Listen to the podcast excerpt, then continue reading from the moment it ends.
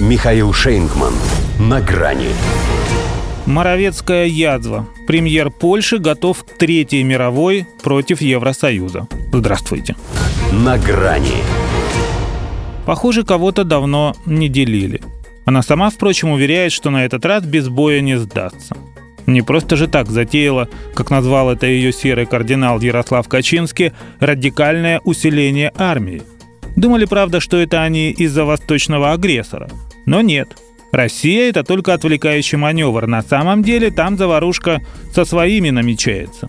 Ведь это выходить из ЕС. Польша, по заверению ее властей, не собирается. А вот повоевать с ним очень даже может. Если Еврокомиссия начнет Третью мировую, лишив нас финансовых средств, мы будем защищать наши права с помощью любого оружия, которое есть в нашем распоряжении, предупредил премьер-министр Матеуш Моровецкий. А там, между прочим, неплохо так есть. А вскоре к американским зениткам «Патриот» добавятся купленные там же танки «Абрамс» и истребители F-35. Другой вопрос – не тратились бы они на эту дорогущую дребедень, и свои деньги бы имелись. Эти-то, из-за которых они в глотку вцепиться готовы, вроде как и не совсем их.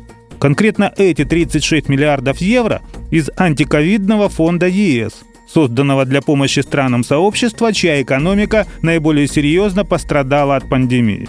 Но Польша, за годы, проведенные в этой компании, настолько привыкла ко всякого рода дотациям и пособиям, что уже давно считает их честно заработанными.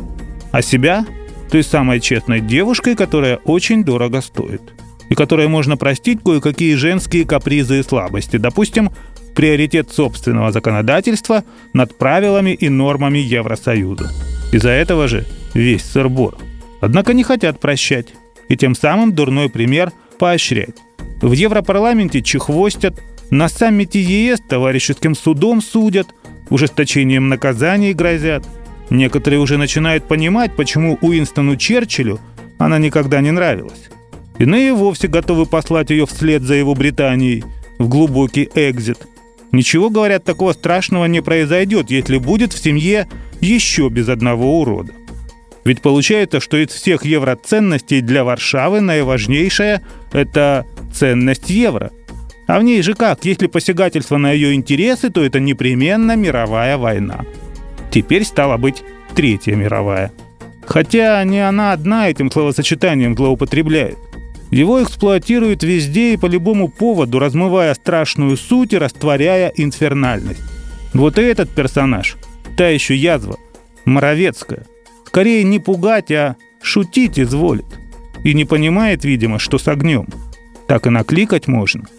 Впрочем, чтобы война стала мировой, еще недостаточно начать ее с Польши – надо еще, чтобы кто-то за нее вступился. Мы – пас. А больше некому. США, правда, уже там, но только для того, чтобы, если что-то начнется, наблюдать за этим из первого ряда. Ну и подливать масло. А вось под шумок, как бывало, и перекинется все через польскую границу.